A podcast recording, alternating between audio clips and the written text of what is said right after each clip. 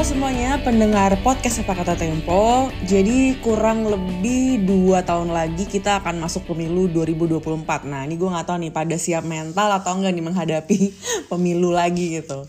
um, Tapi yang jelas jumlah tokoh uh, dia tuh mereka semua makin intens uh, untuk menaikkan popularitas mereka masing-masing gitu kan. Nah, cover majalah Tempo pekan ini menyorot soal ancang-ancang Pak Prabowo Subianto. Jadi ini tiba-tiba kita bahas Prabowo nih, uh, udah setri. Iya Lisa. Jadi memang sebagai sebagai tulisan politik menarik lah. Jadi hmm. uh, kita juga pernah menulis si Ganjar Pranowo, Puan Maharani, hmm. bagaimana merebut uh, mereka berebut perahu dari partai P D I P Perjuangan gitu. Yeah. Dan dalam konteks ini Prabowo memang sangat layak ditulis karena namanya bercokol hmm. di sejumlah survei gitu. Yeah, betul. Uh, dan pasti maju, pasti maju kayaknya. Oh jadi udah konfirmasi nih udah kalau dia ya. bakal maju lagi. Pak uh, ya masih kita cari, belum ada pernyataan resmi tapi dia sudah membentuk tim dan rasanya okay. sih kalau melihat itu pasti majulah Lisa, punya partai, okay. penjabat okay. gitu. Okay, okay. Jadi ini kalau di recap dia udah beliau ini sudah tiga kali kalah di Pilpres ya, udah jadi satu kali jadi cawapres dan dua kali jadi capres gitu. Um, tapi udah yang sibuk nih bukan cuma para calon kandidat tapi juga sebenarnya Pak Presiden karena beliau aktif mendorong tokoh-tokoh di sekitar beliau untuk meningkatkan elektabilitas. Uh, gimana udah bener nih udah? Iya, eh, dalam liputan majalah Tempo sebelumnya itu kita mendapat informasi lah eh, bahwa sejumlah hmm. nama yang bercokol di survei-survei itu, itu memang seperti mendapat lampu hijau. Ayo silahkan berpacu dulu sampai akhir dua ribu dua puluh dua untuk mengecek elektabilitas. Eh, hmm. Dampaknya ya semua orang udah perang baliho, menggunakan hmm. fasilitas jabatan untuk berkampanye, kemudian menggunakan berbagai kebijakan untuk uh, meraih uh, manfaat elektoral. Itu yang terjadi. Uh, aduh, kita kita cukup aneh loh ini, karena di presiden-presiden sebelumnya uh, ya kontestasinya normal saja, partai mengusung segala macam gitu, tapi ini seperti kayak dibuka ruang kompetisi di antara internal pemerintahan, karena sebagian dari ketua partai yang berminat maju itu juga ada di pemerintahan. Nah, tanda tanya inilah yang membuat oh, jangan-jangan ini oh pengen jadi kingmaker. Ha, oh, gitu okay. Lisa. Keren sebutannya kingmaker. Nah, editorial majalah Tempo kali ini um, membahas soal langkah presiden yang ini ya mendorong para pejabat buat um, naikkan uh, elektabilitas uh, mereka gitu. Nah, ternyata menurut Tempo tindakan presiden ini ada bahayanya karena Pak Jokowi ini Uh, tadi disebut, seperti disebut udah, udah berpretensi jadi kingmaker. Nah, udah mungkin bisa jelasin dulu di Unda dari uh, istilah kingmaker ini uh, kenapa dan kayaknya kalau dengar dari kata-kata udah tadi uh, konotasinya agak negatif atau emang gitu atau emang aku salah salah membaca nih gimana Unda? Ya, satu kesusahan kita di dalam Lisa ketika memproses hmm. apa padanan kata yang cocok untuk Men, sebagai pengganti kingmaker hmm. gak ketemu pencetak pemimpin hmm. atau apa, jadi menjadi diskusi. Ya sudah tetap kita pakai kingmaker. Jadi hmm. kingmaker adalah seseorang yang mendorong satu orang untuk meneruskan jabatannya gitu loh. Jadi ya. uh, artinya apa? Ingin tetap punya pengaruh. Oke, padahal menurut konstitusi dua periode cukup, sudah lepas kemudian menjadi negarawan. Ada hal yang menarik, contoh menarik kita lihat Amerika. Mm. Bagaimana Barack Obama yang sangat dielu-elukan, tapi ketika sudah selesai dia tidak tidak terlihat membuka kompetisi bahwa dia mendorong uh, kandidat dari partai Demokrat di Amerika ya sah-sah saja gitu, tapi tidak hmm. tidak berpretensi ingin menjadi pengatur. Nah, dia turun sebagai negarawan dan, dan dan itu kan bagus banget gitu. Kita juga berharap Pak Jokowi seperti itu. Hmm. Dua periode cukup Pak, jangan tergoda nambah-nambah periode, kemudian biarkan kompetisi ini uh, terbuka. Siapa yang terbaik, siapa yang dipilih oleh rakyat itu menjadi uh, presiden berikutnya. Uh, turun-turunannya itu enggak lah bahwa nanti memikirkan hmm, ini bagaimana bagaimana jangan-jangan berlebihan juga gitu, ketakutan yang berlebihan. Oke. Nah, udah ini kita kan udah berkali-kali melewati uh, pemilihan presiden atau pilpres. Tapi sebenarnya sosok-sosok kingmaker ini uh, aku pengen tahu apakah lazim ada di setiap pilpres atau enggak, atau baru-baru ini aja, dan kalau misalnya ada udah contohnya dong siapa aja sih kira-kira. Ya, di pilpres kita kok kok saya tidak melihat ada ada sebuah transisi ya, transisi pemerintahan.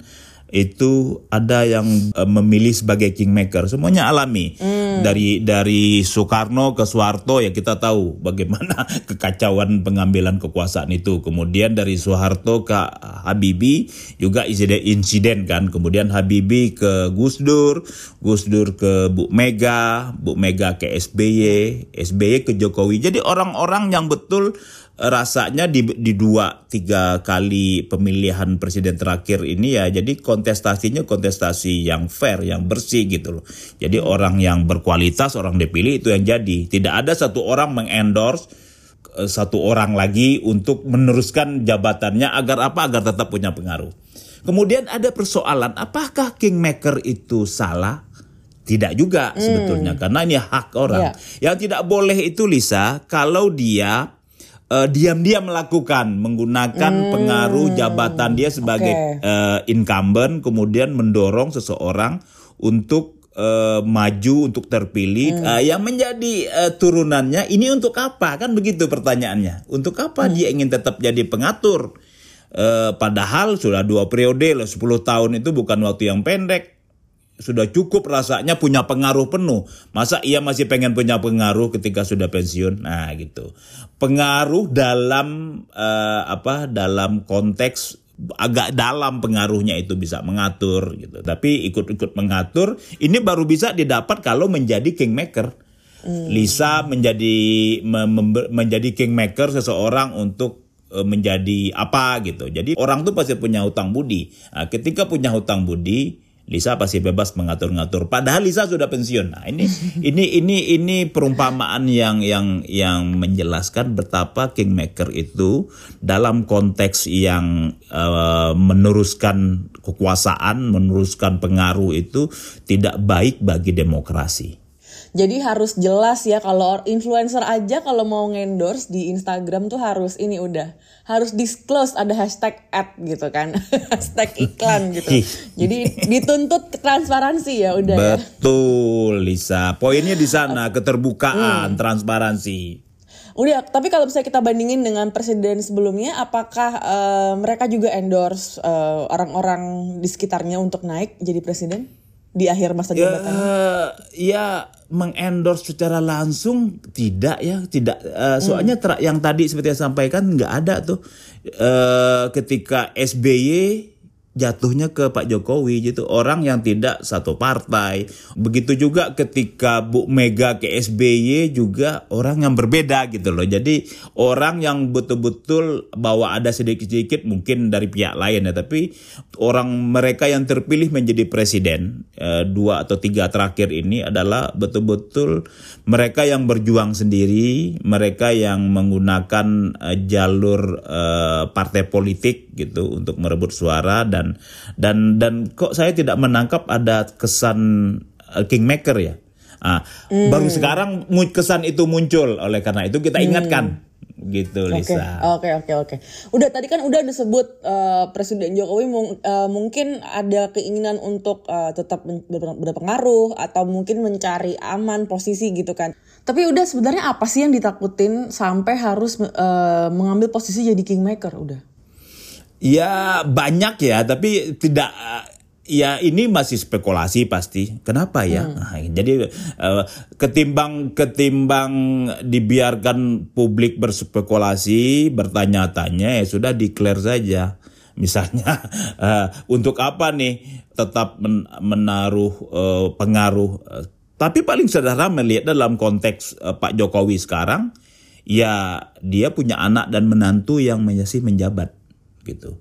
Mm. Uh, dan kalau melihat pergantian kekuasaan di banyak negara kan itu biasa lah itu ya, tapi tidak terjadi di Indonesia rasanya ya. Soeharto yang begitu jelas melanggar saja mana-mana aja sampai sekarang. Apalagi itu ya memang ya tadi eh, spekulasinya oh karena masih ada anak dan menantu yang menjabat, masih ada ada kekhawatiran, aduh jangan-jangan nanti diproses secara politik atau hukum dan lain, kita nggak tahu lah.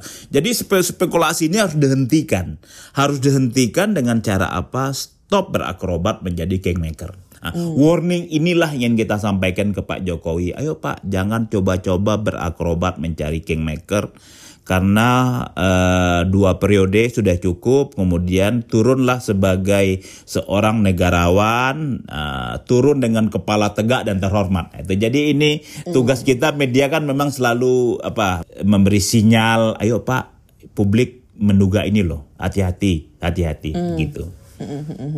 Udah, tapi aku mau nanya gini juga nih, karena mungkin uh, ketika mungkin Pak Presiden menempatkan posisi dirinya, memposisikan dirinya sebagai seorang kingmaker gitu, partai gimana udah uh, tanggapannya gitu ya? Mungkin harus, soalnya kalau di kalau bicara aku ya berpikir tuh harusnya mereka kan yang lagi menelurkan calon-calon kader nih pemimpin baru gitu kan.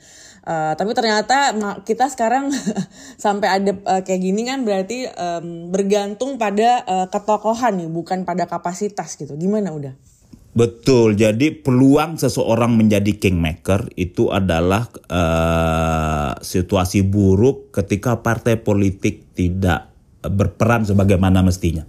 Partai politik itu seharusnya menjadi ajang untuk melahirkan kader-kader pemimpin lewat sebuah kontestasi yang fair, yang namanya pemilihan umum. Tapi kenyataannya itu tidak. Partai politik itu sudah seperti kartel sekarang nih kan. Kita melihat, Lisa, coba cek ketua umum partai berapa orang jadi menteri Pak Jokowi. Hmm. Partai politik itu berapa orang yang ada di koalisi pemerintahan gitu. Jadi partai politik menjadi jadi dominan sekali. Artinya memang kegagalan partai politik itu membuka ruang untuk uh, munculnya sebuah keinginan ya, membuka godaan muncul, uh, menjadi kingmaker. Salah satunya adalah uh, presidential threshold, jadi ambang batas mm. uh, partai politik mengusulkan calon presiden. Jadi dengan jumlah dan kewenangan yang besar, yang dimana suka-suka D P R, jadi kalau dia tidak suka dengan satu orang kandidat ya dia tinggikan saja. Siapa lagi calonnya itu-itu saja gitu loh. Padahal eh, penghapusan presidential threshold ini juga sikap Tempo itu akan melahirkan banyak pemimpin-pemimpin presiden misalnya yang bisa independen, tidak tergantung dengan eh, partai politik gitu. Jadi tapi apa daya, kewenangan itu ada di Senayan, mereka bebas, hmm. mereka sambil kongko-kongko, ngopi-ngopi gitu. Ayo kita bikin berapa persen nih?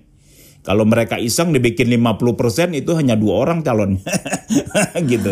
Tapi Ayo. tapi ya itu menutup menutup uh, peluang orang-orang yang bagus, tidak punya partai, untuk maju gitu. Jadi ya hmm. partai politik is kartel politik kali posisi sekarang ya. Jadi hmm. jadi memang dikuasai oleh segelintir orang, dan dan ini mengkhawatirkan sekaligus bisa mengancam kehidupan bernegara dan berdemokrasi kita. Hmm, oke. Okay. Nah, udah ini sejauh ini uh, apakah udah ada calon-calon uh, potensial nih yang udah mulai kelihatan nih, udah nih. Soalnya kemarin kayaknya di sebuah acara partai udah ada yang uh, wah Pak Anies jadi presiden kayak gitu. Iya. ini ini ini menarik ya, karena kita pasti basisnya harus ilmiah. Apa ilmiah dalam ilmu politik? Kondisi politik gang survei. Kalau kita lihat kan surveinya kan lima besarnya kan itu-itu aja. Pak Ganjar, Prabowo, Anies, Ridwan Kamil atau lain-lain. Hmm. Jadi berputar di mereka-mereka saja. Ah, yang menariknya dari empat besar tadi cuma satu yang punya partai politik. Bendera partai dia bisa ketua umum Pak Prabowo. Ah, karena itulah liputannya ini. Uh, okay. Oh, Pak Prabowo yang sebetulnya bisa leluasa, tapi ternyata juga mulai cari-cari restu juga, diarahkan harus menjadi milih ini jadi wakil gitu. Jadi jadi suram memang, ada khawatiran jika jika kondisinya tetap begini, uh, kingmaker tetap uh, berkuasa penuh mengatur siapa presiden berikutnya, ya sudah. dua ribu dua puluh empat adalah masa-masa yang lu lagi, lu lagi gitu loh. Jadi sulit mendatangkan, sulit menunggu lahirnya orang yang berkualitas. Begitu Lisa. Jadi ini teman-teman di redaksi berarti udah siap nih untuk mengcover dua ribu dua puluh empat nih udah ya. Ya, itu akan jadi rencana kita. Kita akan memotret sebagai uh, laporan uh, panjang gitu, bisa jadi lah cover story. Ya. Itu sepak terjang kandidat. Nah, siapa-siapa hmm. saja, siapa kan menarik sebuah tulisan, sebuah sebuah tulisan jurnalistik menarik. Siapa melobi siapa, siapa mendekati siapa gitu. Jadi harus disimak terus liputan ya. Majalah Tempo. Betul. Oke, demikian podcast editorial Apa Kata Tempo. Jangan bosan dengerin Lisa dengan Uda Setri ngobrolin berbagai isu-isu. Apalagi menjelang dua ribu dua puluh empat nih kayak banyak yang seru nih dari uh, dari redaksi Tempo nih Uda. Iya, akan akan panas terus Lisa. Kan panas. Ini agak-agak ada mungkin panas nanti. Iya, dengerin sama makan es krim ya, teman-teman. Jangan lupa dengerin podcast-podcast Tempo yang lainnya dan sampai jumpa minggu depan. Sehat-sehat selalu.